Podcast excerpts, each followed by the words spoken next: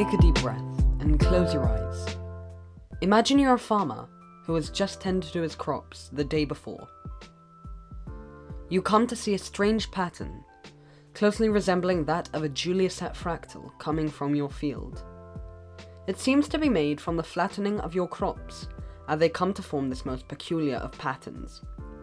Perplexed and perhaps even terrified, you come to form some conclusions as to their formation, including alien activity, paranormal weather conditions, or perhaps even a superior animal race.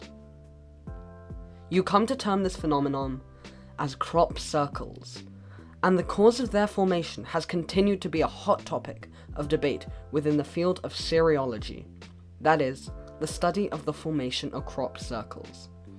Later on, you find that there has been an epidemic of these crop circle formations, most predominantly in South England, where you first discovered them. As remarkable as this may seem, this was what happened to cereologist Colin Andrews, having found a crop circle formation in his farm in Gloucestershire in 1974. Whilst this was not the first record of such patterns appearing from the flattening of crops, Andrews' discovery was regarded as paramount, being the first in a set of crop circle formations from the 1970s all the way to the present day. As a matter of fact, the first documented crop circle formation, which is defined as an area of crops flattened into a pattern, most typically that of a fractal, dates back all the way to 1678, when a Hertfordshire news pamphlet, titled The Mowing Devil, tells of a strange pattern appearing from a farmer's crops after the devil reportedly mowed his farm.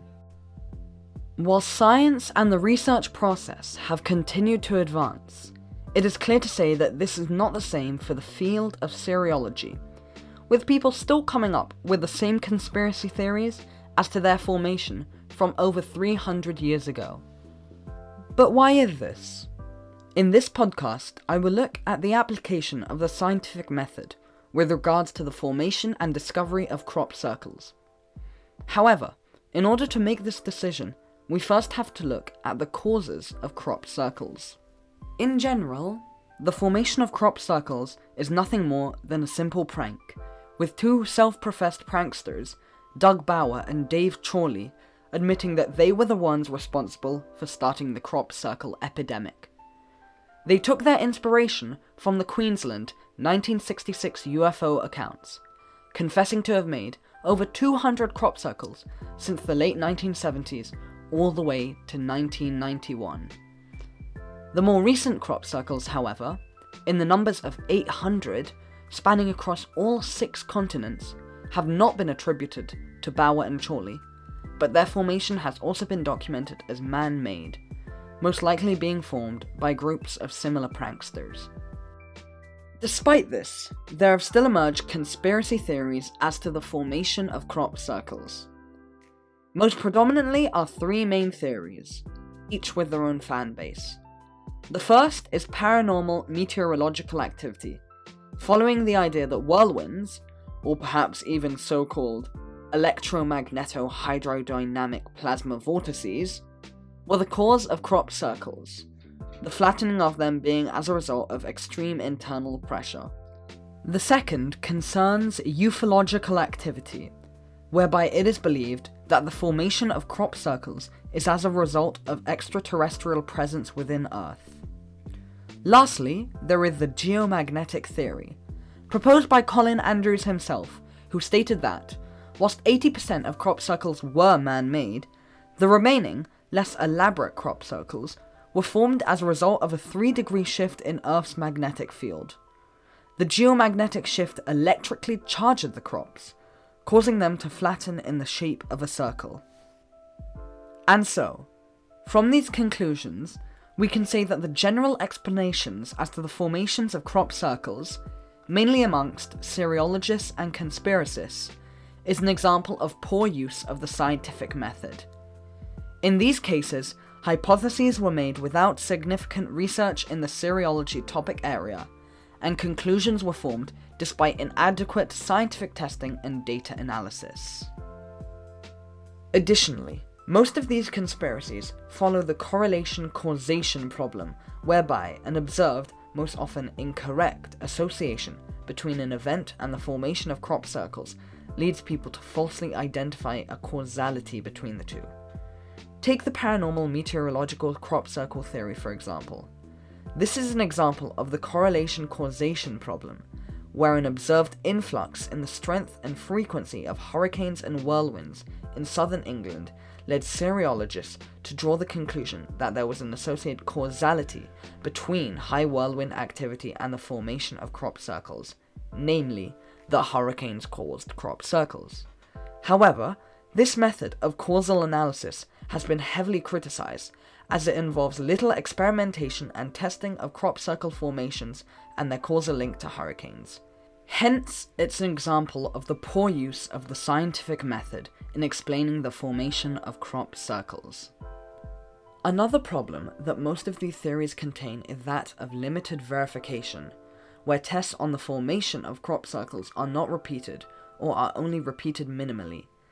This follows the typical problem of not repeating a scientific experiment, and as such, not replicating these same results. Take, for example, the idea that animal activity, specifically the idea that Australian wallabies in the island of Tasmania were found to produce crop circles in fields of opium poppies, having consumed some of the opiate laden poppies and running round in circles. Though the theory may indeed be true, a lack of repetition and testing mean that this conclusion lacks the significant scientific and experimental support to be verified, and hence its results cannot be replicated. As such, this is another example of the poor application of the scientific method in explaining the formation of crop circles.